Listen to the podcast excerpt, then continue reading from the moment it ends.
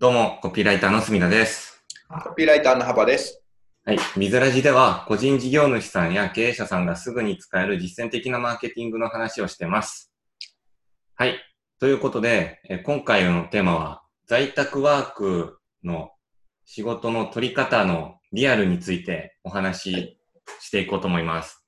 はい。よろしくお願いします。お願いします。えー今回はですね、スペシャルゲストとして、えっと、ワーママ姉妹として活動されてる千春さんとくるみさんを招いてですね、はい。ちょっと4人でお話ししていこうと思います。はい。緊張しますね。緊張します。あの、くるみさんと千春さんよろしくお願いします。よろしくお願いします。お願いします。はい。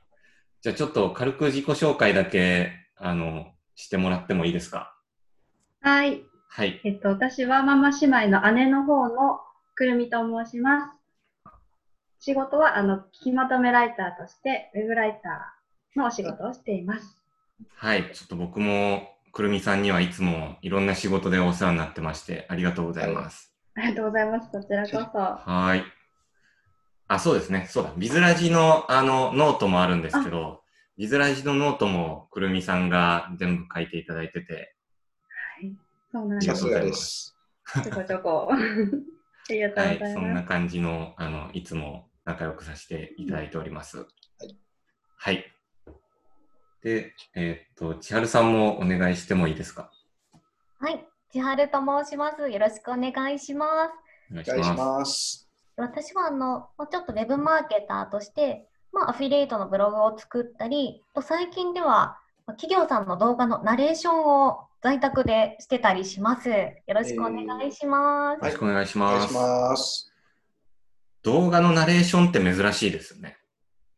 そうですね。まあ、結構最近はあの企業さんも動画でプロモーションをかけたいっていうところが増えていて、はい。はい。はい。もうであのナレーションも本当ガチのプロのナレーターの方とか、うんうんうん。エンジニアさんとかスタジオを抑えるとなると一気にナレーションだけで金額がバンと跳ね上がっちゃうんですよね。はい。はい。で私もともと声優とかナレーションのお仕事をしてたので、まあ、事務所にも所属してて、まあ、ちょっとブランクあるけど、まあ、クオリティはそこそこのものをまあ当日納品できるっていうことで結構重宝されてます。あなるほどですね。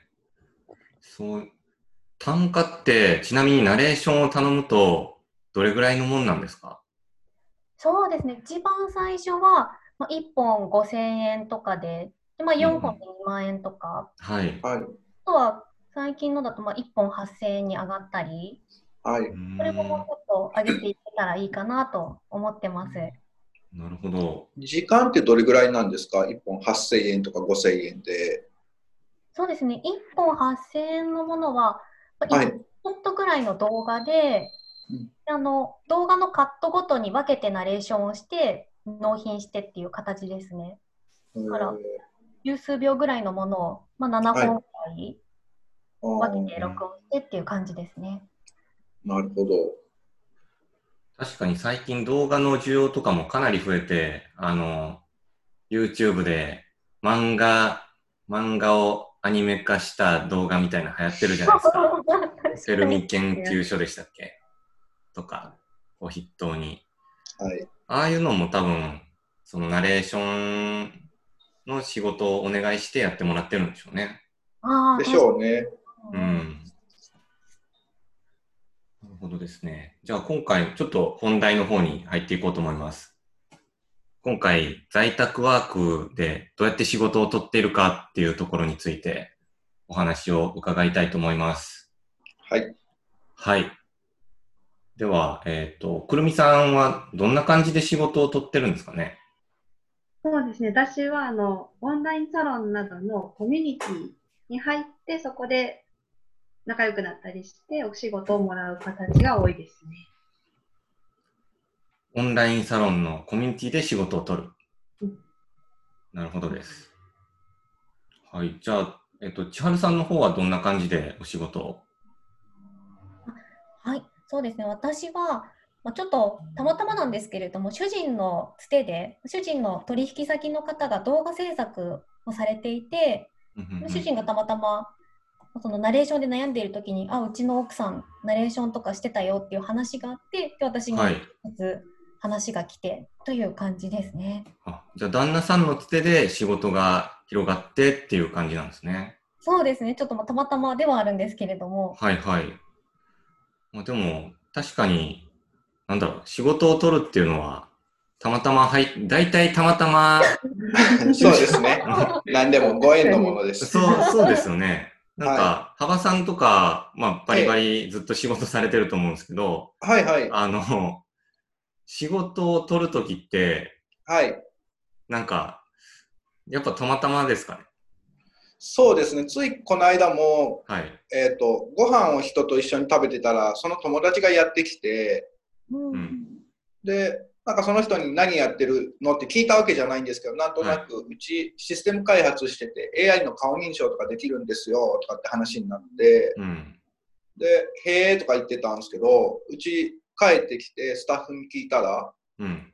なんか AI の顔認証できる人いませんか？みたいな、たまたまなんですけど、話になって、で、今度、はい、打ち合わせするんですけど、はいたはい。だもうたまたまですよね、思いっきりうんう。んそんなのがいつもそんな感じですね、ほとんど。うんうんうんそうなんですよね。なんか、抽象化すると、結構全部たまたまっていう話になっちゃうじゃないですか。うんなんか、この企業を狙ってはいはい。電話してとかってやんないですよね、基本。うん。そうですね。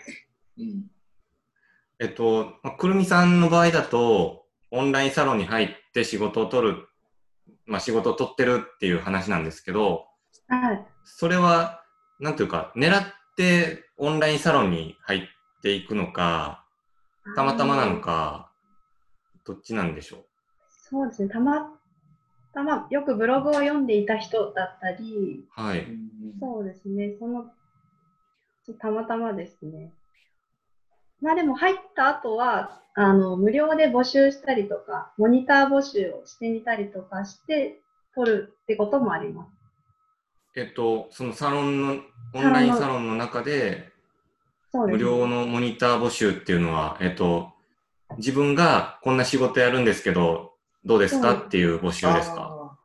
そうですね。あの、オンラインサロンにもよるんですけど、はい。そういう掲示をしても OK っていうところがあったり、うんイベントでそういうのをやったりするところもあったので、えー、そんなオンラインサロンがあるんですね。ありましたね。それで、なんていうか、仕事の取り方を覚えたというか、はいはいはい。へあじゃあもう、オンラインサロンの中で仕組み化されてるんですね。その、仕事を取りたい人が、こういう募集をして、うんなんかモニターを募集して仕事を取るっていう流れが。そうですね。あの、実験的にいろいろやってたみたいなんですけど、はいはいそはい。れに参加して、そうですね。積極的に参加したら仕事が取れたっていう。ーうんうんどうなんですか？そのオンラインサ、オンラインサロンの偵察みたいになっちゃいますけど、うんうん。そうやって参加者がモニターを募集して、やるっていうのは、なんか仕組みとして結構うまく回ったもんなんですか？そうですね。ある程度ルールを決めておくうん。と、回るのかなとは思っていて、はい。だから無理に勧誘とかそういうのはしないとか、うん。ここの枠では完全に無料で提供するとか、はい仕組み化ちゃんとルール決めしてるとこはうまく回ってると思います。うんうんうんうん。なるほど。確かになんか、そういう感じでやると、仕事って取れやすいですよね。モニターだと。そうですね。しかも、あの、オンラインサロンの中なので安全というかまだ、なんていうかはい。うんあ、変な人がいない。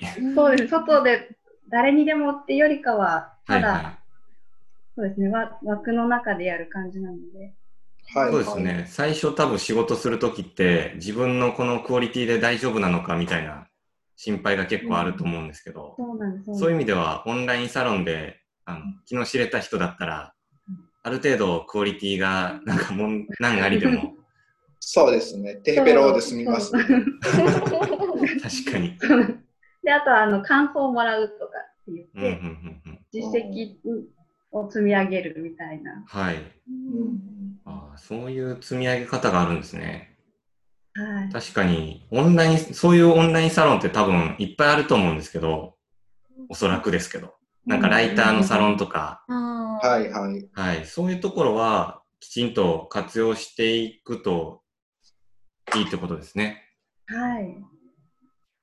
そうそう、僕もあの、ライターチームっていうコミュニティをもうかれこれ3年ぐらい前から作ってまして、うんで、そこにたまたまくるみさんが入っうんてくれて、で、そこで関係性を持った上で、こう今はもういろいろ仕事をお願いしてるっていう感じうんでしたよね、はい確か。そうなんです、そうなんです。ですよね。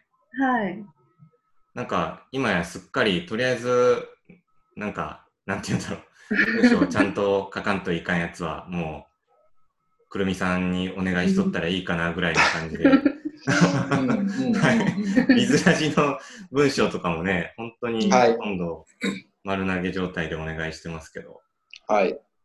まあやっぱ頼む側からしてもそういう、なんだろう、信頼できる人が一人いると、とりあえずお願いしようっていう感じになりますもんね。うんうんうんなりますね。うん。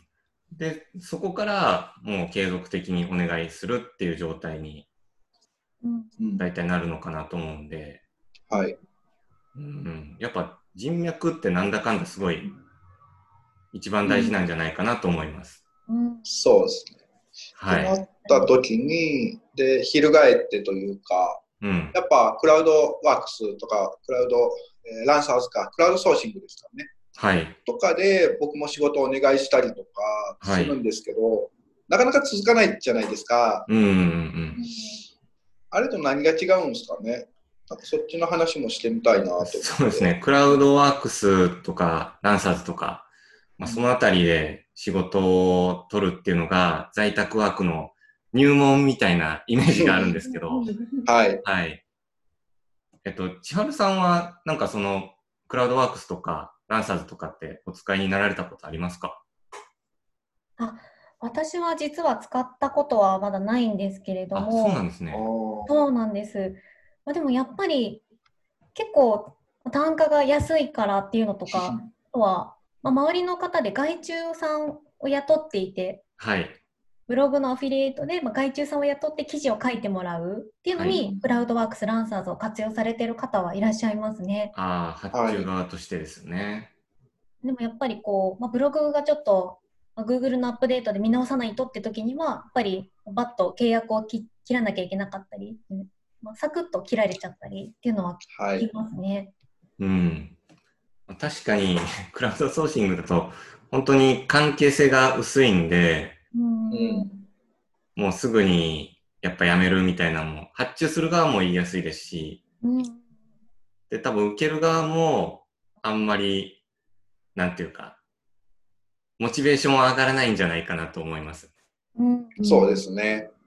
うん。やっぱり単価がすごい安いですからね。その、結構悪循環があるっていうか、お互いにうんいい関係になりづらい環境っていうんですかね。うんうんうんライター側は単価が低くてやる気が出ない。うんまあだから、発注する側からしても、あんまりこの人いまいちだなって思って、うんうん継続してお願いする気にならない。うんはいっていうのがもう永遠に繰り返されて、うんうんうん。お互いにあんまりハッピーにならないっていううんうんうんうん。のが、結構クラウドソーシングで多いのかなと思います。うん。なんかね、よく発注側からすると、本当に納期守ってくれる人少ないなとか、はい、はい。あの、いい仕事をしてくれる人少ないなっていうイメージがあると思うんですけど、でもなんか逆に言えばその発注さん側の求めることって結構簡単なことで、うんでそこさえ守れれば、まあ単価交渉のちょっと単価上げてくださいって言える余地もあるっていうことでもありますよね。あります。めっちゃ単価上げ、上げるつもりでやっぱお願いはするので、継続の案件は。ううんうんん、そうですね。まあ、でも、結構、その発注者側もすごいピンキリがあるじゃないですか。いい人ばっかじゃないっていうか。まあそうですね。安くはい買い叩いたれみたいな人いっぱいいます。多分、あの、幅さんみたいな、こう上げるつもりでっていう善良な発注者は、結構マイマイナーな方なんじゃないですかね、そっちの方が。そうですかね。うんどっちかっていうと、あの、はいじゃあ最初、文字単価0.5円で出しますって言って、はい。あの、マックス文字単価3円ぐらいまで上げますよってはいはい。感じで出して、うんうんうんあの、まあ、何も言わずにそれなりの仕事を0.5円でやり続ける人をはい。探し求めるみたいな。あああ。そうですよね。でも、それだと、なんか、まあ、なんていうんですかね。受け手側、委託先の人から切られちゃうというか、切っちゃえばいいのにとは思いますね。やっぱ、いい仕事してる自信があって、かつ、まあ、クライアント発注主がやべえな、こいつってなれば、はい。うん、なんか、それぐらい対等な関係でいいと思うんですけどね。うんうんうんん確かに。そう発注する側からしても、うんやめられると困るっていうのは絶対にあるので ありま、すよね。いい人が。はい。そうですね。まあ、あの、もちろん上げるにも限界があるし、うんうんその、クオリティ的にも、やっぱこれぐらいかなっていうのはあるにはあるんですけど、うんうんうんうん。なんか、ちゃんと単価交渉するっていうのはすごい大事だと思いますね。うんうんくるみさんとかは結構いろんな仕事をやられてると思うんですけど、はい。そういう単価、単価交渉みたいなのってされますか？たまにやるんですけども、やっぱりタイミングがわからないですね。交なるほど渉するきっかけというか、はいはいはい。そうですね。いいのかな、言ってっていう気持ちが大きいですね。言ってください。いきなりビズラジの単価が3倍ぐらいになったらびっくりします。そうですね。確かに。タイミング難しいですね。タイミングは、なんかプロジェクト形式が終わったところで交渉してほしいなとは思いますし、うんうんうん。えー、とうちの事例だとやっぱ途中でもいい人にはもう少し単価上げるとか、えー、と仕事完了した後にもう一回プラス1万円請求してもいいよとかってやったこともありますね。うんうんボーナスみたいな。そう、ボーナスみたいな頑張ってもらったんでっていう。うんうーん。なるほど。やっぱり期待以上の仕事をされたから、あのプもちラス。あげてもいいかなっていう。うんうんそうです。はい。まあそういう発注者もなかなか少ないんじゃないかなとは思いますね。まあ、レアケースかもしれないですけど、逆に、ランサーさんから自分でいい仕事してると思ってるのは、言ってもらえば全然いいかなと。うんうんうん。うんいなくなって困るんなら、交渉に乗ると思うんで、発注者側も。そうですね。はい。っていうか、えっ、と、千春さんとくるみさんにお聞きしたいんですけど、こう仕事を受けたときに、自分はどれ、どのレベルの仕事をしてるっていうのは、結構自覚してやってるもんなんでしょうか？ああレベル。あの、クオリティ的に、いや、これは、いい仕事をしてるでしょう、みたいな。そうですね。そう。できる、自分にできる限りのことはやろうとは思ってます。その時に。うんうんうんうん。ねまあうん私に関しても、まあその1本発声のナレーションをした時とかは、やっぱり1万円以上のクオリティを出そうっていう、まあ努力は意識はしましたね。やっぱりその動画にももうすでに音楽が入っていたので、結構明るめのお BGM だったら、そのテンションに負けないように明るく、やっはい。ぱりテンション上げめでナレーションしたりとか、その映像にマッチしているかとか、うんそのクライアントがやっぱりちゃんとアピールしたいことをきちんと強調して話せているかとかっていうのをやっぱり自分で厳しくチェックして、でそれから納品したりっていうのはしてましたね。すごい、素晴らしいですね。ありがとうございます。個人的には次1万円に上げてって、はいなんか交渉してもいいのかもなって今思い、ましたね。やっぱその、なんか理由があると強いなって思うんですよ。自分なりにこれだけの仕事をしてるっていう。そう。私に関しては、結構当日に、当日にナレーションの原稿を打ち合わせで一緒に作ってるんですよ。はい。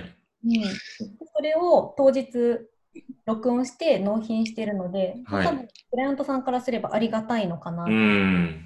8000円の仕事じゃないです。ど う次1万円に上げて、はい。それだけのはいことはしたかなっていう自負はありますかね。そうですね。なんかそう考えると、やっぱ、こんだけの仕事してるでしょって言えるのは結構大事なのかなと思います。そうですね。うんうん。